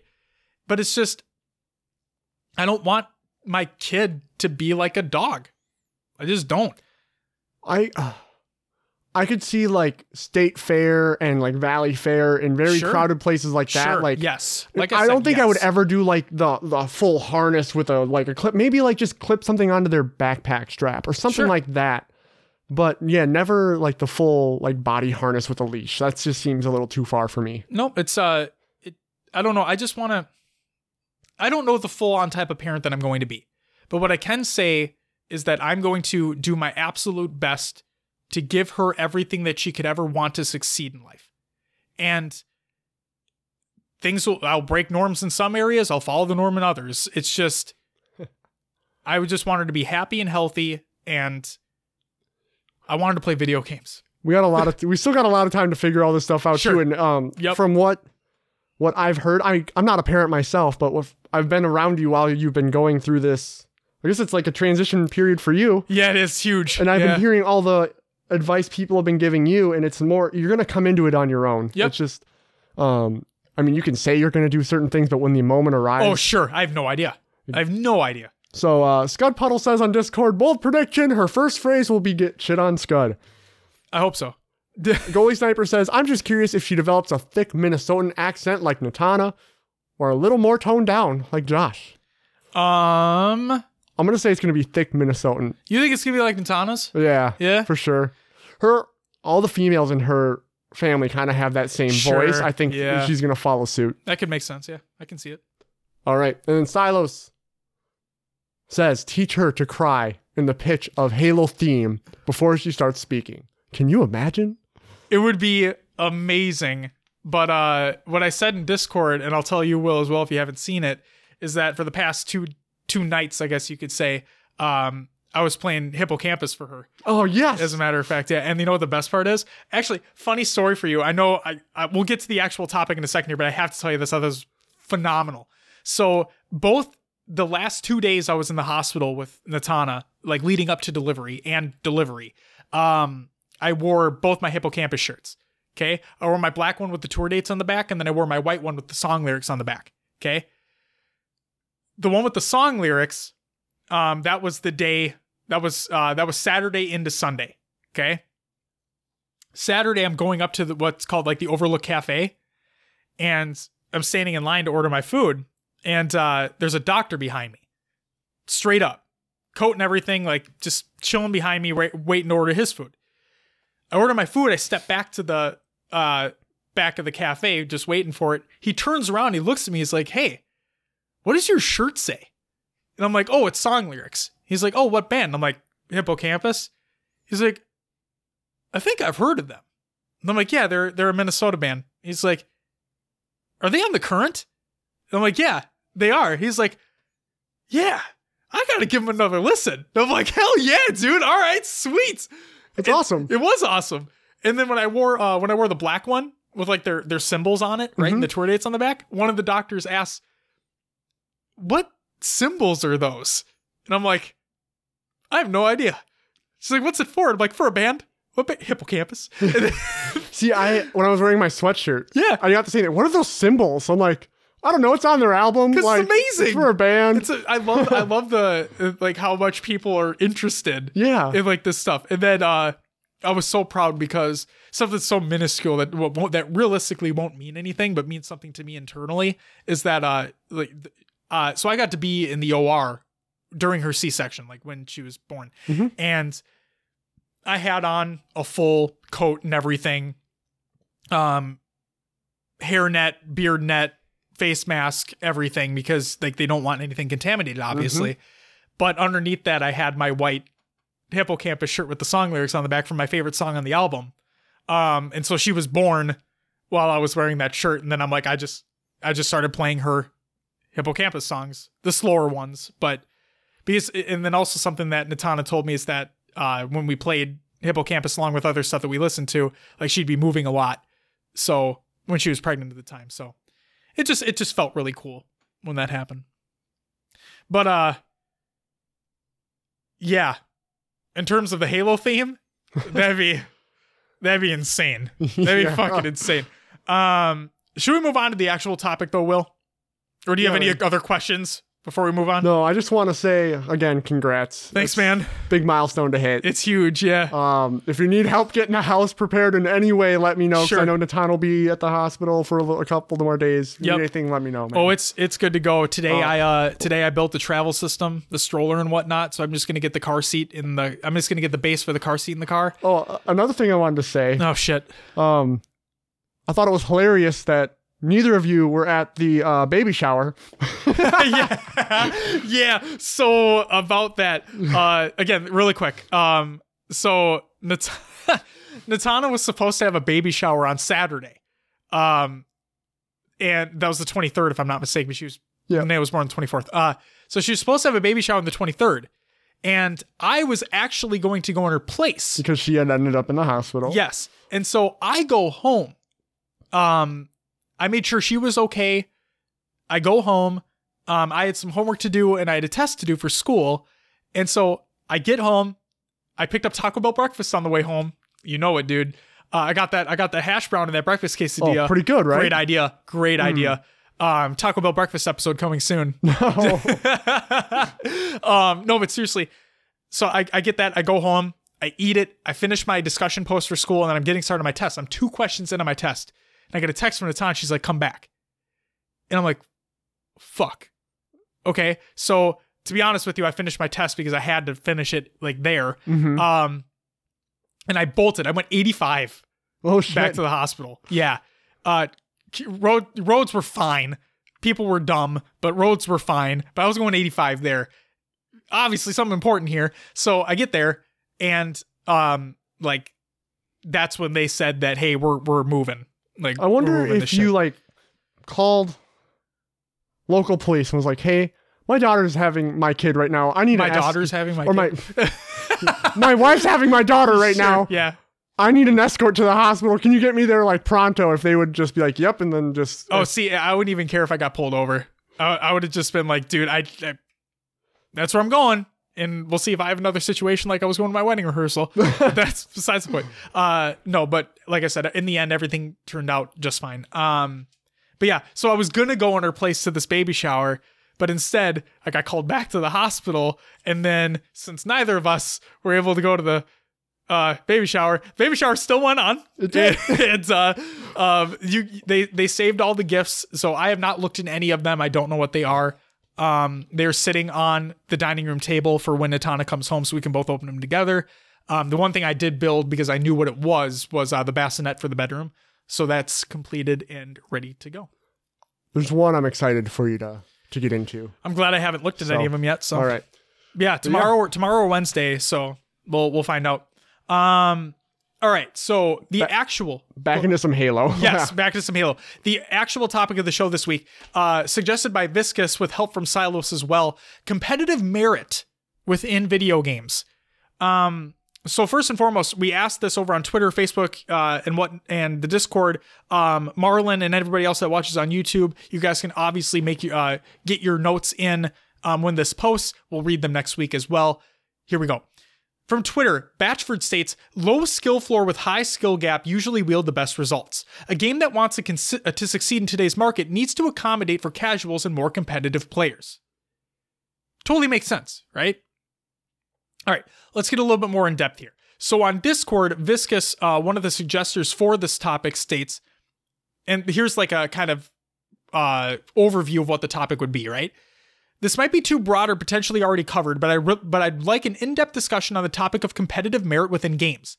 Take, for example, that a lot of people who play Halo will say that X game has no competitive merit, or vice versa. Example questions or threads on the topic could be balance even starts versus a pick 10 style item choice, asymmetry versus symmetrical map designs for objective games, easy to start, hard to master, Call of Duty, Fortnite, so on and so forth. Hope this translates well. It's a big topic, but a debate I've had with my friends for years. To elaborate on an example, one could argue that even starts are the pinnacle of balanced competition. But on the flip side, managing items like Dota or understanding loadout counters Call of Duty is another skill of its own. Makes sense? It does. To elaborate further on a different point, I think the game is too easy is used a little too often sometimes. With the COD Pro League happening, I've been trying to get my Halo friends to watch it with me, but the too easy response dominates the discussion. My reply would always be that it's incredibly easy to throw a basketball in a hoop, but if you went against LeBron James, you'd get destroyed 100% of the time for years and years. And argue it, it's like that with Scump. Scump is on the Call of Duty Optic Gaming roster, for those who don't know. Scud Puddle states, good point, Viscus. I'm personally a fan of even starts, but I also understand how attachment and item management is its own skill and its own beast. And I think it has a lot to do with why I like Halo more than COD. I don't have the knowledge to give me the best loadout, but I'm more of a challenge chaser. I want to complete every challenge for each item. So a lot of the times I'll get destroyed because I'm trying to get 150 headshots with a shitty gun, but at the same time, it's not ranked, at least not what I play. And it has a progressive leveling system where I'll level up no matter what eventually. With Halo, I feel like the skill is inherently in the gameplay itself. You have the advantage if you're the better player, not necessarily if you have the better loadout, excluding power weapon and power-up pickups. Viscuits states, I think I agree with you for the most part. Getting kills in Halo feels so much more satisfying because each encounter is a straight-up battle. I think it's entirely why so many Halo pros who moved to COD just immediately dominated and went straight to the top. For a non-Halo hot take, I'd say that advanced mobility in Black Ops 3 was the best thing that happened in competitive COD because it increased the gun and mobility skill gap from just strafing, hopping, and crouching, but I digress. I think that loadouts make for more competitive strategies in terms of team play, but as far as 1v1 engagements, it can be super frustrating. Scott Potter replies, this might just be in my head, but I noticed that when I switch between the two, I feel slightly better in each. For example, you die quicker in COD, especially hardcore, which I play, but when I go back to Halo, I play my life better. In Halo, gun skill is better, so when I go back to COD, I feel like I can outgun them, but it might just be in my head. High Tech Redneck chimes in with, I've kind of felt that way too, Scud. Not as much when I go back to Halo after playing COD for a while, but if I've been playing Halo and doing pretty well, then switch to COD, feels like I'm frying. Goalie Sniper replies with, for myself personally, I love the even starts. It makes everything centered on power weapon control, and straight up kill, skill versus skill. But games like Counter-Strike really do the asset management well. For myself, I'm not the biggest fan of COD just because for me, I never played enough to get the good guns. And I feel like it's first see, first kill. But in Halo, I can turn and shit on a kid even if he lands the first shot. But I'm also terrible at COD, so my opinion isn't really valid. It is just as valid as everybody else's, Justin. Viscus replies with, haha, awesome. I never really know how to say, like, haha in a text, you know what I mean? Like, yeah. Ha, awesome. Yeah, sounds a little ingenuine at times, right? But... looking forward to your guys' discussion. I'm also a fan of even starts more than the loadout, Justin, but only by a margin. I certainly don't want to sound like I'm splitting hairs or finding skill where there isn't any with COD, but I think the increased time to kills and stem shot health regen solve the problems you and most people have with the game, especially at higher levels. I'll never argue that COD takes the same amount of gun skill that Halo does, but I think roles aren't stressed enough with Black Ops, especially with the specialists. Like, if you're running an SMG with FMJ, Full Metal Jacket, and trying to run down narrow halls against assault rifles with Quick Draw, you're going to die all the time. Knowing the map, the perks, attachments, and most importantly your enemy playstyles is just as important as gun skill in my opinion. Again, I don't want to sound preachy about the competitive merit of COD in the Halo chat, but I think there's so much fun in these discussions. Oh, to add another layer, the fact that the map is changed to only show a certain radius depending upon your equipment or perks make awareness even more of a skill to develop. That's something I think the game has over Halo in emphasizing. But that's largely because of how quick the time to die is, for better or worse. Oh, another thing. Sorry to keep slamming this chat, but I think another interesting competitive comparison is Paladins and Overwatch. I personally love Paladins more because of symmetrical maps, item purchasing, like MOBAs, and a different skill loadouts. So just a couple things I want to hit on here with what Viscus' reply is. A, never feel like you're talking too much about COD in the Halo chat because we talk about all games, and every game has what we're talking about here, its competitive merit. And I do think, and we've talked about it before on previous episodes, where that stem shot for health regen in Black Ops is game-changing. Like, it gives you that type of, you can make more challenges, you can be smarter around the map, you don't have to worry about getting just destroyed right away. You know, you have that opportunity to get away, that very slight opportunity, and you can take advantage. So, I'm just glad to see it in COD. Yeah, what I think the stim shot brought in was the fact if you survived a gunfight before, it took a little bit to get your health back. Now it's more of you get that shot in and it's coming back faster. Exactly. You can get right back into it. Yes. Set up positions quicker. And if you run a loadout like me who doesn't get the quick stim shot back, Sometimes I run around with 50 health and have to just wait a few seconds for my stim shot, and I just have to camp a spot. It just creates a different strategic outlook on the map. But yeah, it's never feel like you're talking too much COD in a Halo chat. We talk all games, like Josh said. Hell yeah. In regards to Paladins over Overwatch, I played a fair bit of Paladins, and I loved what I played. I think that game's fantastic. And then in the basis of other competitive merit within other games, I do think that everything has its own type of niche, you could say. You have your MOBAs with item management like League and Dota. You have your class-based shooters like Paladins, Overwatch. Realistically, you could kind of include Black Ops in there with the specialists, right? They each have a different ultimate that they can use, so on and so forth. And then you have your just straight up competitive shooters. You have Halo, you have COD, you have Gears, so on and so forth. Counter-Strike. It's just, we'll finish these up and then I'll get to it. Only a couple left, but yeah, go ahead. Goalie Sniper replies with, agreed, Viscous. I've never been able to play COD at a high level, so my opinion is coming from someone who doesn't know much about COD. I'm sure if I invested more time in it, I'd understand things a lot more. And Silo states, I could literally write an essay on this subject. I've written a couple comments already before deleting them when I realized they were getting too long. I'll say this. Comparing games is hard.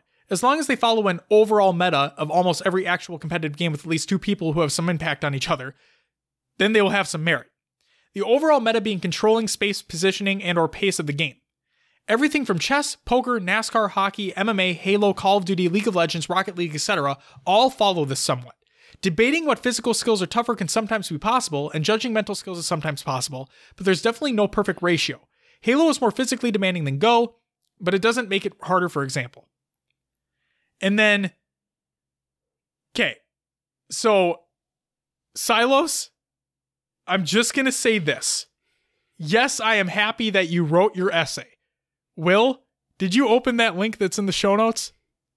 I glanced at it briefly, did not start reading it yet, though. Okay, so... Sorry, Silos. For those, Silos wrote an actual essay on this. Competitive merit. On this very topic. It is very long, okay? So, I'm sorry, Silos, but we're not going to read it on the show. It would be a 3-hour episode. It is very long, but that's not to say it isn't worthwhile to read. So... Of course, we're going to include the link in the show notes. Please give it a read. It is in the Discord as well. Please give it a read. And then you know what? We'll even do this because we know the YouTube folks have an opportunity to chime in as well for the next week's episode. So Will, let's read it. And then for next week's episode, let's go over the topics and we can talk about what we read in there. Sound good? Okay. Cool. Yeah. This essay from Silos, he goes everything, skills, physical versus mental. He breaks it down. Yes, it's incredible. It is absolutely incredible. So we definitely want to show it the love it deserves. It's just we really don't have the time on the show to read through it. But Silos, don't take that as a detriment to what you did. Yes. We are very thankful for what you did because we want this type of discussion. We want to read through this and provide our thoughts. So that's exactly what we're going to do for next week. So Will. Yes. What are your thoughts on competitive merit within games? Oh, it's a big topic. Yeah. So each game is different. Like you said, each game has its niche. Yes. I think that if the game is set up right and it's fair for the players, it can always have some form of competitive merit. I was thinking about this. I watched a streamer play Sea of Thieves, right? I've been into this game a lot. I've been playing it a lot. And they created their own kind of competitive mode within it. So it's called Spirate. So it's Spy Pirate. Basically, 2 teams of 4 go up against each other. They're both on the same server. I don't even know if they're on the same server, but one player, like the other team chooses who their spy is on the other team's boat. Okay. And the goal for the players is to sail around and, defeat megalodons, defeat krakens, dumpster boats, get loot. Yeah. Makes sense. Yep. The spy is to do things, and they're not supposed to be caught, but to, like, infiltrate and stuff like that. So they're supposed to, their job is to, like, turn lights on and off randomly, dump the rowboat off the back of the boat, dump loot off the back of the boat, basically mess with the team without them noticing. Yeah. And the spy gets points for their team by doing things to the other team, to doing things to their team. And your team gets points for doing objectives. Now, this is not a game that's supposed to be competitive, or, you know, it's supposed to be, you know, if you're out having fun, sailing the seas, doing whatever, but people have made their own mode out of it. And I mean, you could say it's just as competitive using, you know, it's not maybe a shoot. It's not a shooter where it's action packed all the time, you know, points coming down to the wire, and maybe it's not as technical as, you know, these big competitive games, but there's still competitive merit to it. Yeah. There's still some form of competition in trying to outscore your opponent. And it just, it's a different form. It's a competitive form of using persuasion to convince people you're not a spy or who is the spy. Right. It's about completing objectives without, I mean, you can't just run at the game and just try to do everything at once. Otherwise, A, you're going to get caught as the spy, or your team's going to not see who the spy is by just running around and being random. There's tactics and form and ways to play this to figure out the objective. And I'm really saying that you can make a competitive game almost out of anything. Well, I mean, look at Halo, for example, right? You have competitive SWAT. Mm-hmm. You have competitive big team battle. You have competitive griff ball. With their own settings that they've made over the years. Yeah. And now when this discussion, I think maybe not a game having competitive merit, but what I think this discussion got more into, you know, who's to say like COD isn't more competitive than Halo, or Halo more competitive than COD. Like, obviously they have their esports, their esports leagues, and things are bigger than other, but I think everything has its own competitive merit. I mean, even like in America, if there's anyone listening outside of the States, like rugby's not a big thing here, but Australia, it's huge. Yep. Soccer's not held as soccer, or football in other countries is not held as high as the NFL here. Right. Is there still competitive merit to those sports? Hell yeah. Oh, yeah. Yep. So who's really to say what's competitive over what not? It's what you make of it. Yeah, I think so too. And the fact that there are so many different types of playstyles, like you look at Dota, right? You look at Dota and League of Legends, with the amount of champions that are in that game, in both those games, I mean, it's, they say games are easy to play, difficult to master, mm-hmm. right? And that's what Dota and League really are as well, is that you can pick, they have characters with different, like, quote unquote difficulties. You could choose an easy character to start, get good with that person, just play that person only. But there's so much more to that game. There's so much more competitiveness to that game. There's so much more depth to that game that you're not seeing any of that if you're not trying out other champions, trying out different techniques, working with your teammates, buying different items. It's incredible how much competitive merit and depth that a game like that has compared to, let's just say, Tetris. There's competitive Tetris, right? Mm-hmm. Basically, everybody knows how to play Tetris. Okay, you play it once, you basically got it. Okay, but there's so many little intricacies and depth with Tetris. You have T-spins. You can say, in other iterations, you could save blocks, and you line up plays. You predict things for the future. Yep. And it's just crazy that, like you said, basically any game out there can have competitive merit. It's just what people make of it. That's all it is. Even single player Mario, there's world records held for fastest completion rates. Yep, speedruns. The speed run is that's the competitive side of it. Yep. How fast can you get this done? Yep. And there's a, you know, Gran Turismo? Yeah. Yeah. There's a pro circuit for Gran Turismo that if you win, you get a spot on a professional racing team. Because they say it's that realistic. Yes. Think about that. You're playing a fucking video game, a racing video game, to become a professional race car driver. That's insane. Yeah. That's competitive merit. Yeah, for sure.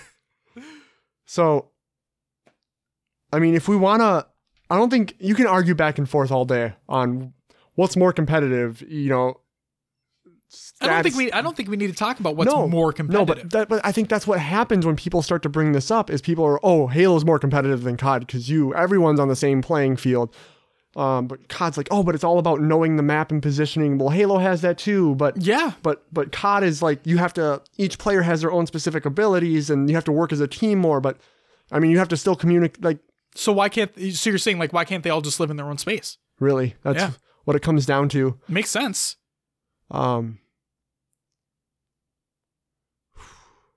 I just think it's crazy. Like when you, because realistically, you look at casual gears versus competitive gears. Right? Mm-hmm. Competitive gears, they're wall bouncing all over the place. The positioning is incredible. Casual gears, you're just running into shit. Yeah. You know? But I mean, that's not to take away from it. It's just, I love how you can play Smash Brothers, just four people in a room. Falco, bitch. Yeah. You can have four people in a room having a great time with Smash, right? Anybody can pick any character they want and basically have a fun time no matter what, right? And then you have the competitive Smash side, right? Whole different world. But they both exist in the same game. The same game, everybody's playing the same exact game. The settings are the exact same. And it's just, it's crazy that realistically, any game out there can have that type of, both types of scenes. You have the casual and the competitive sides. Mm-hmm. It just depends on what people want to make of it. And realistically, we shouldn't be trying to take people, like tear people down for enjoying a specific competitive side of a game, right? Like that's petty. That's being way too petty. Just instead, come to a realization that you may not have the same opinion as them and move the fuck on and find something that you enjoy. Find a competitive scene that you enjoy. If that's competitive Hearthstone, then hell yeah, watch competitive Hearthstone. And going back also to another one of Visca's points here is his friends say, you know, COD's too easy. Why would you want to watch the competitive side of it? Those players, they're on another level. Yeah, they're not playing at a casual level. They really are. If you watch what they do and the way they work together, it is insane. Yep. They do bait and switches like no other. They pick their so-called classes to complement their playstyle and their teammates, you know? They have designated roles. Yeah. Just where like they're supposed to be. Just like in the Overwatch League, you have a designated role per the player that you are. Yep, and that's why like I love Rainbow Six kind of includes all of this too. They have so many different operators and, you know, if someone picks Glaz, which is a sniper type operator, he has a thermal scope. So then all of a sudden, the team's picking up more smoke grenades so they can see the thermal scope through the smoke. And, you know, there's just ways, there's so many ways to play. Like what's to say that COD's not more competitive than Rainbow Six? I think it's all competitive, just what you like watching. Yeah. We should be steering the conversation more towards what makes a game competitive, what makes the specific game competitive, not which one is better than the other. Yeah. And like you said, with Rainbow Six, it's, that competitive scene has blown up recently. Like in the past couple years. Yeah. It's blown up. Yeah. And I loved playing that game when it first came out and the competitive scene slowly grew. Yep. And it's in, I think, year 3 now. Yep. And I think the reason it's blown up recently is they did have some, year 2, they had a season, so to say, called Operation Health. And they had issues where the servers weren't doing well and games were, you know, balancing was wrong. But I love that they took the approach of, hey, things aren't right. We're actually going to take time to fix it. And it wasn't just, it is what it is, you know? Yep. But for the record, that game did not ship in a broken state. No, it did not. So let's just get that point clear here. They fixed it because they wanted to fix it, not because they... right. had to fix it. And there's a difference between broken state and like server issues, sure. right? Like that's was the main thing, was that games were constantly lagging out. There was lag issues. Yep. It wasn't, yes, there were balances that need to be made because they came out with new operators. Yeah. And it never failed during that like season, year one, year two. The new operators that came out were so OP. Always overpowered at first. And of course you have to balance that later. So they would give other players buffs, take away from certain other, I don't know what to call them because they're not like champions, but they're operators. Operators. Yeah. Ha. Brain's not working. It's okay. And you're the sleep deprived one here. Yeah, I know. It's okay. I've started my fair amount today too. But yeah, I think the games that, I think any game can have competitive merit. It's what you make of it. Yep. But Halo's the best one. So I'm totally kidding. It's all in the eye of the beholder, really. Yep. I have to say that Halo was the first esports I got into. So that's like always what's going to be there for me. Like I enjoy watching it the most. It's I watch the COD tournaments and yes, I get into it, but not as much as these Halo teams that I watch. There's a lot. There's tournaments happening every week in different games across the internet. So get on Twitch, get on Mixer, check them out. So much competitive shit to love. It's great. It's only getting bigger, really. So, does that do it for the topic, Will? That's all I got, man. I think I'm. I don't know if we got off topic with that. I don't think so. I feel like I ranted a little bit. No. I think it was a good kind of open-ended type of discussion too. So like if anybody listening, if you guys have thoughts on competitive merit within games, then let us know in Discord, let us know on Twitter, or YouTube, Facebook, all that stuff. And we'll talk about it next week as well, because we're going to be reading through Silos' essay along with what people post on YouTube, and we'll see what goes on. Will, it's time for some shout outs. I got one, but it's a big one. I just want to give a personal shout out to everyone who's shown love for my new baby. It's just been, a hell of a past fucking 4 days, and I wouldn't have it any other way. Now that she's here, obviously, and Natana's doing well and she's doing well, and yeah, so thank you guys so much for all the love across all the social media, and yeah, it's great. That's all I got. Will, that's not all you got, though. What do you got for some community creations, Will? All right, we're running a bit long here, so this is going to go a little quick. We have Me Monday on Reddit. Top Halo Clips announced their Week 5 winner. And it was Ultra Banshee. His troll submission garnered a lot of laughter and love with 39 total concurrent likes. Thank you to Ultra Banshee and everyone who submitted their weekly clip. All right.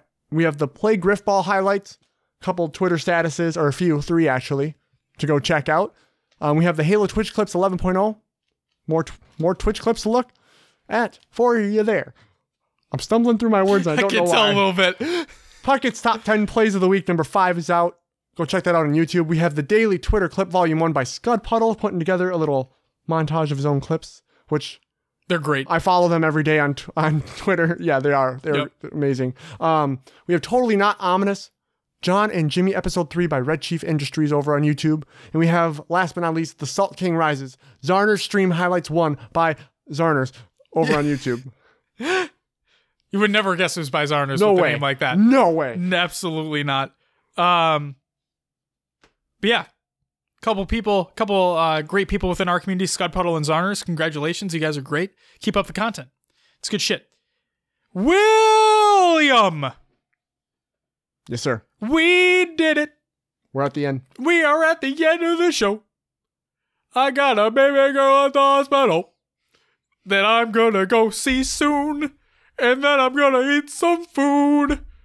You're in the singing mood, aren't you? I'm in the singing mood. Hey, Will. Yeah? I wrote the show notes at 2 p.m. today. Yeah? Yeah. And I don't even know why I fucking said it. There's like literally no reason why I said that. I just want to let you know. When do you usually do them? You know, usually I just open the Google Doc before the show and they're there. Yeah.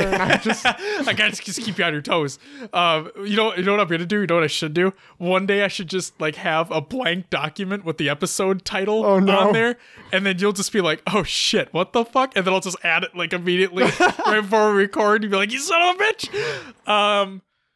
Will, no more stalling. Plug the show. You can find us on your favorite podcast services. Just search for HCS Pro Talk. We are on Google Play, Podbean, Stitcher, Spotify, and others as well. Leave us a review and let others know about the show. Let us know what you like or what you don't like, what you'd like us to do better. You can find us on Discord as well. Join the community discussion over there. Link will be provided in the show notes. A lot of great talk. A lot of our topic discussion going on there if you'd like to get a jump start on that during the week. And also life events. You can join our Xbox Club or Spartan Company at HCS Pro Talk on those. We are on the social medias, Twitter, Instagram, Facebook, YouTube, Mixer, all HCS Pro Talk. And we have our own eSportspedia page. We're just still excited about that. It's always exciting. So go check that out. We have our own show on like a wiki. Yeah. That's nice, cool. Nice wiki, mate. Wow. Okay. What? That's it. That's all the plugs. What was that a reference to? That's like an internet thing. Sorry, I didn't get two of your references today. Two of them, man. You're normally... Hey, I let you talk about Minnesota Wild, you know? You did. Thank you. I didn't even include that in the show. That was just like a little thought that popped up in my head. I was thinking about talking about it, but I knew that we had enough here, and we covered almost 2 hours, so... Even then, I found time for you. Thank you. You're welcome. I saw the tweet, and I'm like, I bet he's going to want to talk about it. I was passionate about it. Hell yeah, you were. I saw that, man. Yeah. Yeah. That's, ladies and gentlemen, that's it for HCS Pro Talk episode 61. I want to thank you very much for listening. And I said it before. I'm going to say it again. Read Silas's essay. Okay? Silas, I'm sorry we didn't read it on the show, but please read it. It's great. We're going to read through it. We're going to talk about it next week. And if you haven't gotten your opinion in on competitive merit within games, post it on the social medias and we'll include it. I think we could kind of think of this as a 2-week topic, kind of, you know.